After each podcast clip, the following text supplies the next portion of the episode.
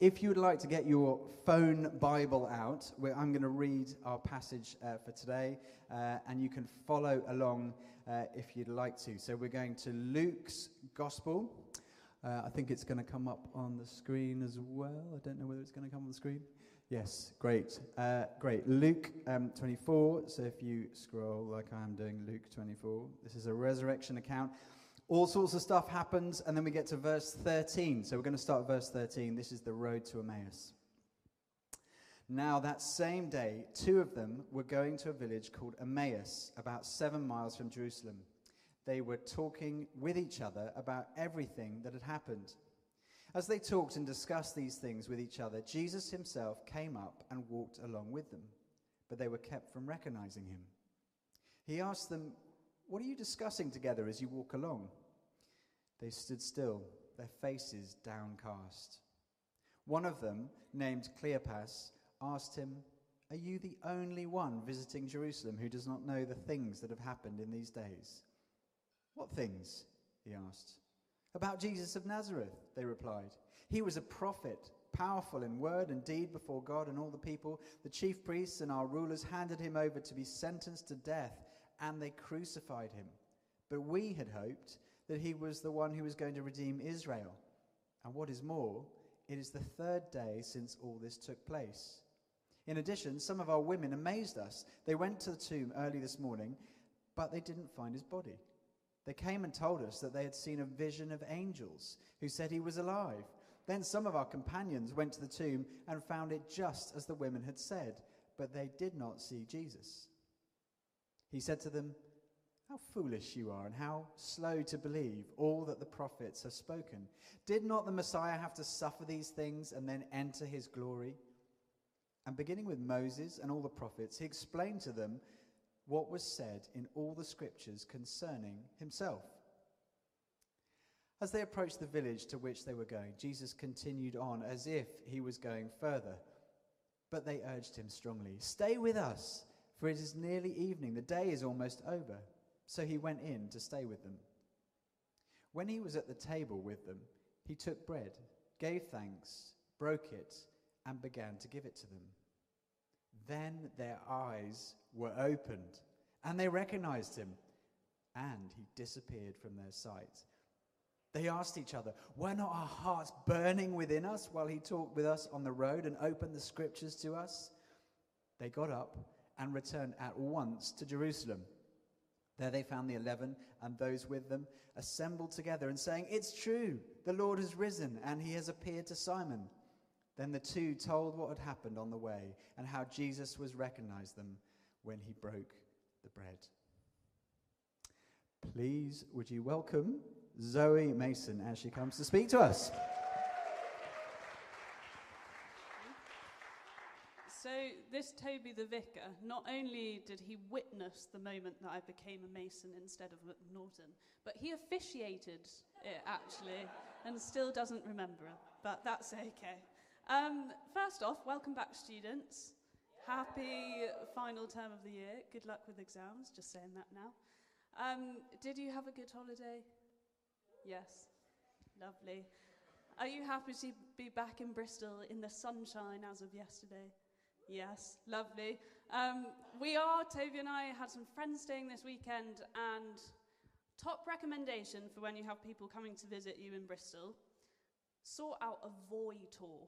You can get a day pass for seven pounds, you get nine rides around the city, and it really easily gets you to like be able to go everywhere without having to walk a million thousand steps in one day. So that's our top recommendation.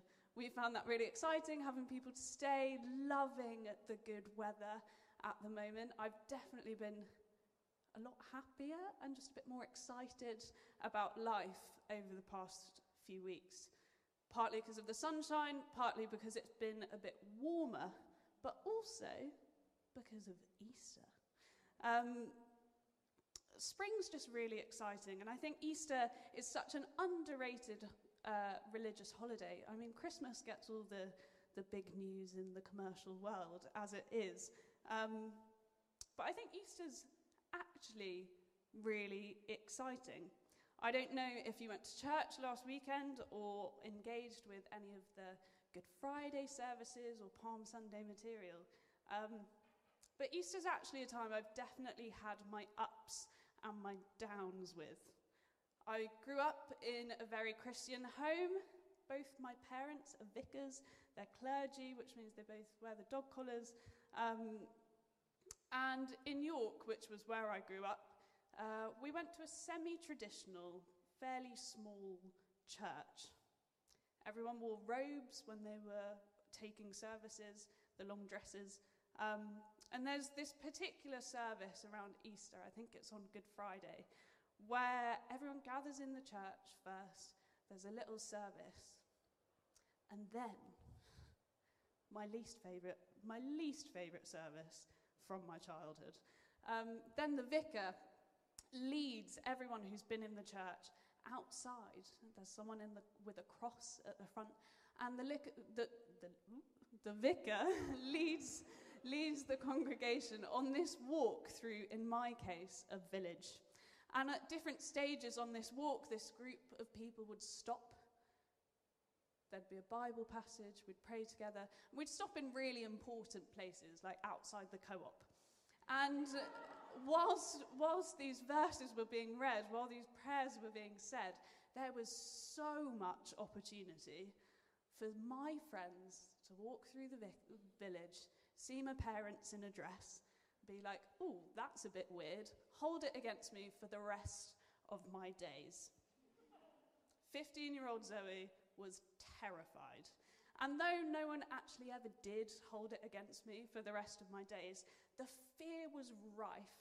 I, there, there was good, good parts to it in that after this all happened, we went back to the church for soup and bread rolls. And if you know me, you know I like soup.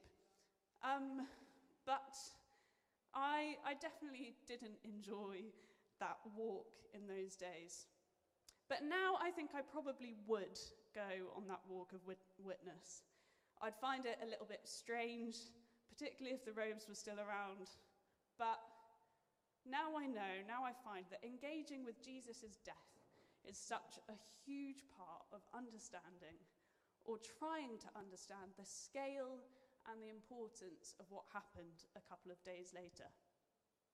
And so now we're going to look at what, what Toby just read for us, Luke chapter Luke, chapter Luke chapter twenty-four. Gosh, I really can't speak right now. Um, so if you still have it open on your phones, maybe get it up so you can have it as a reference point. Um, and as you do that, we're just going to look a little bit at the context of this passage. So in this chapter in Luke, The, the, the writing is absolutely chock-a-full with the announcement of Jesus' resurrection to the disciples. And it runs through some of Jesus' encounters with people right up until his ascension, when Jesus returns to heaven. First off, in the chapter, we see the women go to the tomb and, whoa, they find it empty. They were just going to dress the body with herbs and spices, as was customary in those days. They find it empty, they run back to the disciples, and they tell them, and everyone's really shocked and are probably a bit confused. And then, without them knowing, these two disciples are walking along a road, and, ex- and they suddenly see Jesus, though they can't recognize him.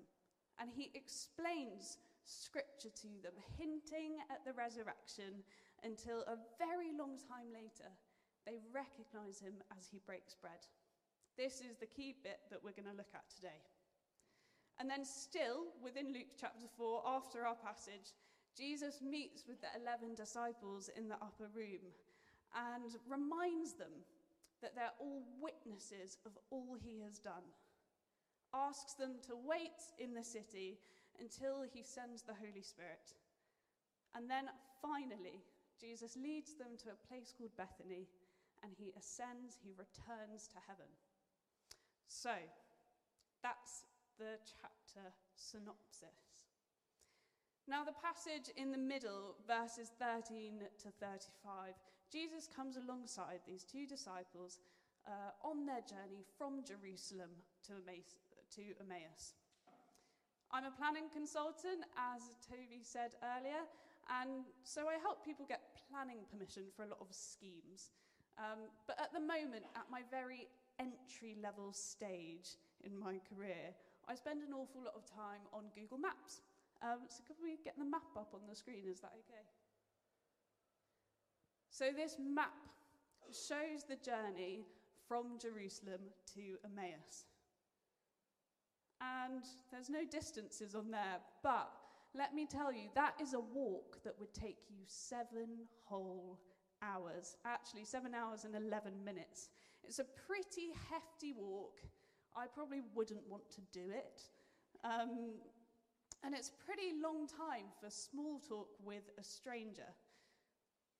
So the disciples, they're kept from recognizing Jesus, and they're talking about the death of Jesus as they walk. We presume they're walking home. They're actually mourning a friend, they're grieving. For them, Jesus, they were close to him. Not only was he a friend, but he was a saviour, a promise for freedom. They're likely feeling devastated. They thought Jesus was the Messiah. They thought he was going to save them. He, they thought he was going to set them free. Was that now all gone too because Jesus was dead? Maybe they were also a little bit confused. Where did the body go? Probably the most likely and logical explanation at that point was, was it grave robbers? Did someone steal the body? The women that morning had found the tomb empty, so they knew it was gone. But also maybe, just maybe, they had a little bit of hope. The women that morning had claimed that Jesus was risen. Could that possibly be true? So as they're walking, as they're discussing, as they're getting deep in their feelings, questioning what on earth is going on, Jesus comes alongside them and says, "Hey, what are you talking about?" And they can't believe it. Surely everyone in Jerusalem knows what has been going on. It's the hot topic. Everyone saw that the religious leaders pushed Jesus to this death, this death on the cross. And so they explained to Jesus all that's gone on. And one of, one of them, one of the disciples is called Cleopas, the other one, we don't know his name. Poor guy or girl, don't know. Um, but they tell this stranger that comes alongside them everything that's happened. They tell him that their friends, these women, found the tomb empty that morning and that they were amazed, astounded by what had happened. Jesus, at this point, I imagine, I imagine he scoffs, you know? Maybe chuckles to himself a little bit internally. He knows what's going on. They don't recognize him. They don't know. "You foolish people," he says. "You find it so hard to believe all that the prophets write in the scriptures. Wasn't it clearly predicted that the Messiah would have to suffer all these things before encountering his glory?" And then Jesus explains to these two disciples how all the prophecies about the Messiah, the Saviour of the Jewish people, relate to Jesus' death a couple of days later, before.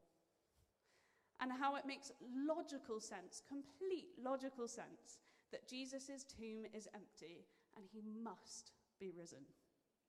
And slowly, somewhere along this journey, Cleopas and his friend begin to trust the man they don't recognize. Suddenly they find his insight into scripture strangely encouraging, even if still not quite understanding it fully. And when they finally reach their home or their destination, their stopping point, um, Jesus makes out as if he's going a bit further. He, he makes out as if his journey is not over. But they invite him in, still not knowing who he is, say, come, come and eat with us. And now at this point, I can just imagine the nervous tingles in Jesus's tummy. I like to know I'm not a professor of religion, I've never studied theology, but I know that Jesus was God made flesh, made man. He felt, he saw, he smelt and touched, just as we do. So I don't know if you've ever been in a position where you're gearing up to tell someone you really love some really, really good news. And maybe it's a bit of a surprise. Toby, my husband, and I um, had that excitement when we got engaged. We surprised all my family. It was really fun. Um, some of our friends have announced their pregnancies to us in really odd and slightly annoying ways, but we forgive them, I think. Um, or maybe, maybe you've been to a surprise party before, and you know that feeling where everyone's hidden in someone's house, and it's like everything is weirdly loud, and you don't know why, and there's like the odd whispers, you hear the person unlocking the door, you're getting ready to surprise them, and your tummy's just going, the nerves are there, you're not even sure why, because it's a good thing. I can imagine that Jesus has this as he walks into the house with Cleopas and Cleopas's friend. The joy within Jesus' own heart at the knowledge of the joy he's about to share. He surveys the scene, a guest in a friend's home. Maybe they take his cloak, they wash their hands, maybe their feet, they sit at the table. And he's a guest, so he's offered the opportunity to bless the food. This is it. This is the moment. As soon as I do this, they'll know who I am. And so Jesus reaches over, his hand hovering over the bread. He picks it up. And this is the moment that I imagine, if this scene was a film, like all the sound disappears. That weird ringing noise that replicates silence in movies is going in the background. He picks up the bread, he blesses it, he breaks it, and he gives it to them. The penny drops, the two look at each other, jaws open, but when they look back, he's gone. Jesus, it was Jesus, he's alive, he is risen. They rush around, grab their running trainers, hit the road again, running out the door, shouting, "Did not our hearts burn within us as he talked with us on the road and explained the scriptures to us?" Seven hours later, they barge into the room with the other disciples and they're saying, "Oh my goodness, he's alive. Jesus is alive. He's risen." And they're all like, "We know." And obviously I've used quite a bit of creative license with this passage, but don't you love it? Imagining how it would have looked, how it would have smelt, how it would have sounded. I think one of the first things I notice in this passage is actually Jesus' personal kindness. I'm not sure if you've ever been in a situation where if someone else hadn't been with you, you yourself wouldn't have believed the situation that had just happened. Sometimes in Bristol, I've seen some outfits that I didn't think were physically possible. The only reason I know that they were is because Toby saw them too. Um... Toby, in lockdown once with his housemates, um, he really got in. He really got into trying to achieve some trick shots. He'd been watching way too much Dude Perfect, um, but they, they, Toby and his friends, they lived in this two-story apartment above a hairdresser's, and there was some stairs up at the back of their house to access the front door, and on the right there was this little roof terrace. Um, and so on top of the roof terrace, they had this netball hoop. I said basketball this morning, and Toby said, "That's not as impressive." It was actually a netball hoop. Anyway, there was this netball hoop on top of the roof terrace. Um, and they tried all these things. There was one called the rebound around, everyone trying a million shots and not getting anything in.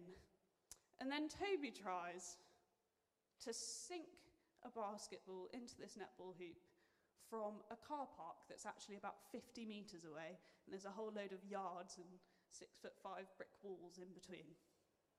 Try one, doesn't go in. Try two, doesn't go in. Try three, he absolutely sinks it. No one could believe it. Wild scenes, the boys all go mental. I don't believe it till I see the video footage. That was Toby, everyone. And the only reason they all believed it was because they were all there. But I also wonder if you've ever been in a situation where you felt a bit lost in a crowd. And because there are so many people witnessing the same experience or the same person or the same event, you somehow just get a bit lost. You don't know what you're doing there. You feel like maybe you're not supposed to be there. Feeling a bit left out? I've definitely been there. But Jesus, after his resurrection, he didn't opt for that option. He didn't appear in crowds where individuals got lost, but he encountered small groups of people, just enough people for everyone to have had that private joke, that personal encounter, to recognize it was really actually him, without anyone being left out. The two disciples on the way to Emmaus had one another to share the experience with, but at the same time felt individually seen by their king, by their saviour. How kind is that?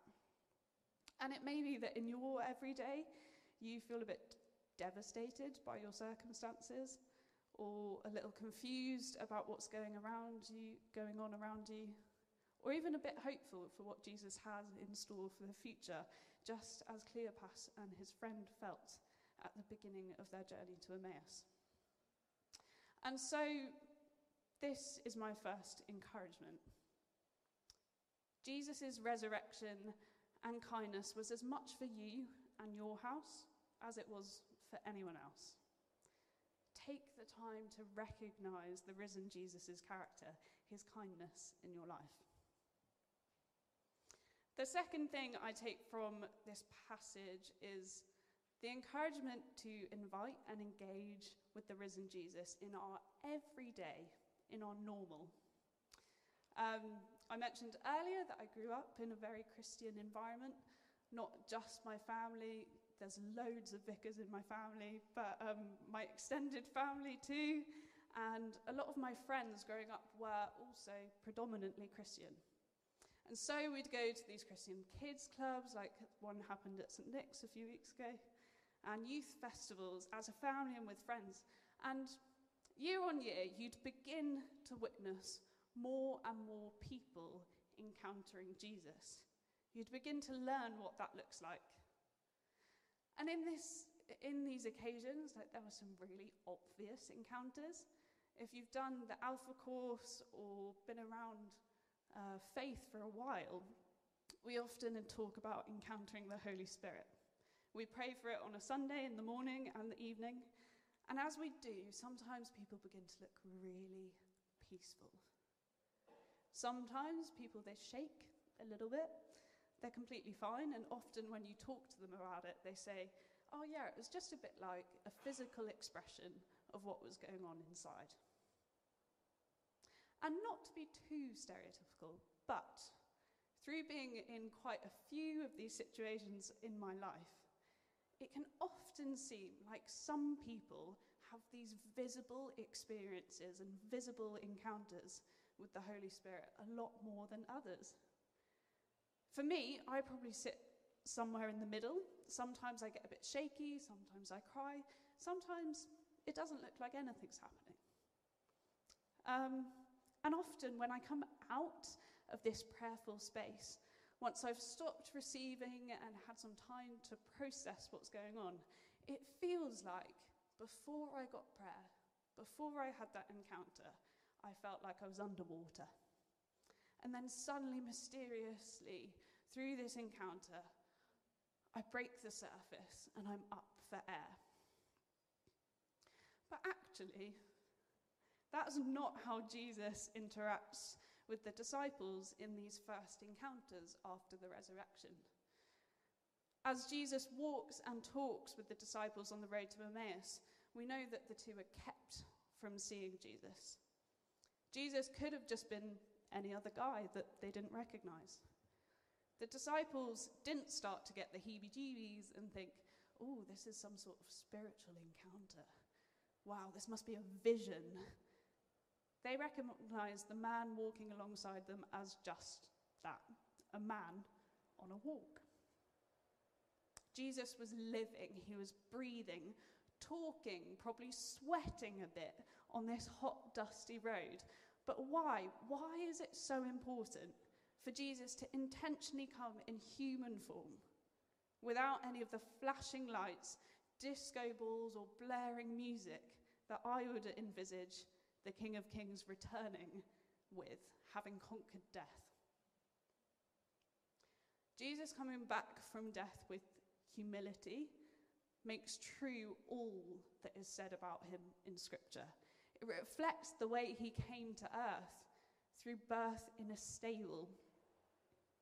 All that he's taught the disciples regarding humility and gentleness is made true by the understated nature of his resurrection. He longs to come beside the individuals and the pairs on their walk away from grief. He came back and chatted through Scripture, helped his friends to understand what was going on. And in the third part of Luke twenty-four, Jesus comes back into this room with the disciples. And whilst his very presence is miraculous, he just stands and talks with them.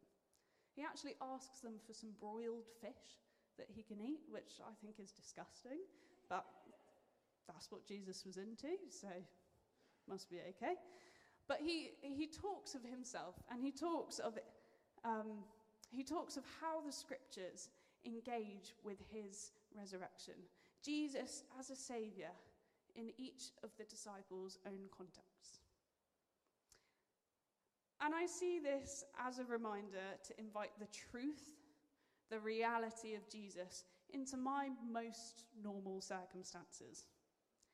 How will the knowledge of Jesus' resurrection change how I feel about doing the washing up, struggling with a piece of work for my job, having to wake up early on a weekday, my walk or cycle to or from work? And it makes me wonder, how many times do we miss the work of God in our own lives because of our expectation of how he'll appear to us it, when it doesn't match Jesus' perfect reality? I find I often set an expectation that God only moves in powerful and visible ways. If the word from the stage on a Sunday isn't for me, then God's just not doing anything in my life that week.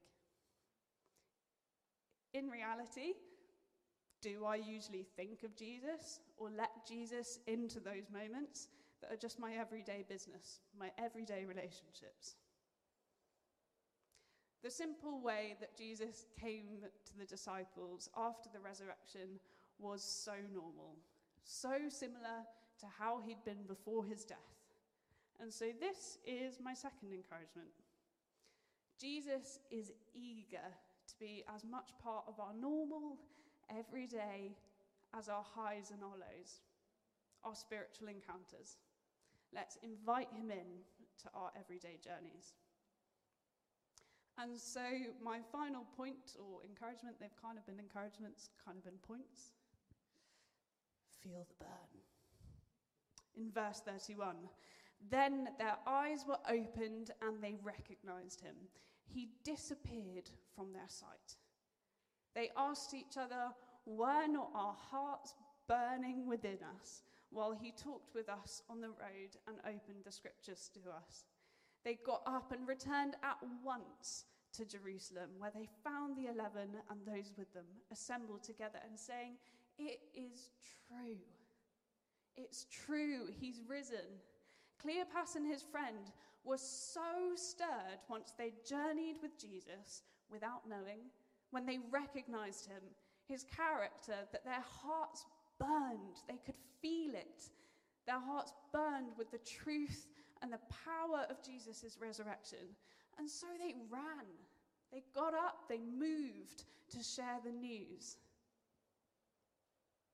From reading the Bible in the Great Commission, which is in Matthew twenty-eight, this is Jesus' last instruction. Jesus asks the disciples to go out and to make disciples of all nations, to baptize them in the name of the Father, the Son, and the Holy Spirit, and to teach them all that Jesus had taught the disciples in the same way that Jesus explained to Cleopas and his friend on the road to Emmaus. And so the early church, they did that. Once the disciples had received the Holy Spirit, they went out and they told everybody the good news about Jesus, about how he died to save the sins of the world and rose again in glory, and how he longs for relationship with each and every one of us. And we as Christians, we have that same calling. We have the invitation of the Holy Spirit. We have the calling to share the knowledge and love of God. And my mum and I were talking about this passage together and realised that one of the most powerful ways to share with others the good news of Jesus is to talk about the difference that he makes in our normality, in our everyday. Sometimes these big spiritual experiences, they're just out of reach. They're way too difficult to comprehend. When we have baptism services at Saint Nick's, we always hear from those who are getting baptised, the adults, not the babies, and they answer the question, what difference has Jesus made to you in your life? And so often, the response is something so simple, so ordinary, something that rolls into the normality of our everyday lives.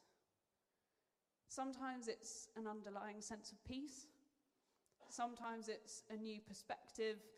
Sometimes it's a feeling of new identity. Jesus' resurrection wasn't just for the mountaintops and the valleys, but for the dura- duration of the times in between too. I just, I love the gentle but fierce power of Jesus explaining the scripture to his friends. And he calls us to do the same thing, to embody this and share with others too. So, to sum up, we've talked about recognizing the character of the risen Jesus um, to us personally. We've talked about inviting him into our normality and to feel the burn, feel something that he's doing within us. And I think, I don't know if you agree, but I feel like there was a sense of that this evening already. Um, that time of worship was so beautiful, and it felt so powerful. Um, and declaring the truth that God is greater than everything else. Knowing that so deeply. And I'd love to encourage us now, just as the band come up, um, to take a moment to reflect on this. So maybe you just want to, like, stretch out a little bit, get comfy. Um, and why don't we all close our eyes? And just take a moment to acknowledge where God might have been working around us, working in our lives, that we've just not recognised. I'm just going to pray. Uh, Jesus, would you, in this moment, would you reveal to us your love for us? We thank you that you died on the cross for us. And as we wait now, Lord, would you show us where you've been working in our lives, whether we've seen it or not? And why don't we, as we reflect on this, why don't we just start in your head or out loud, up to you, um, just thanking God for these things that he's put into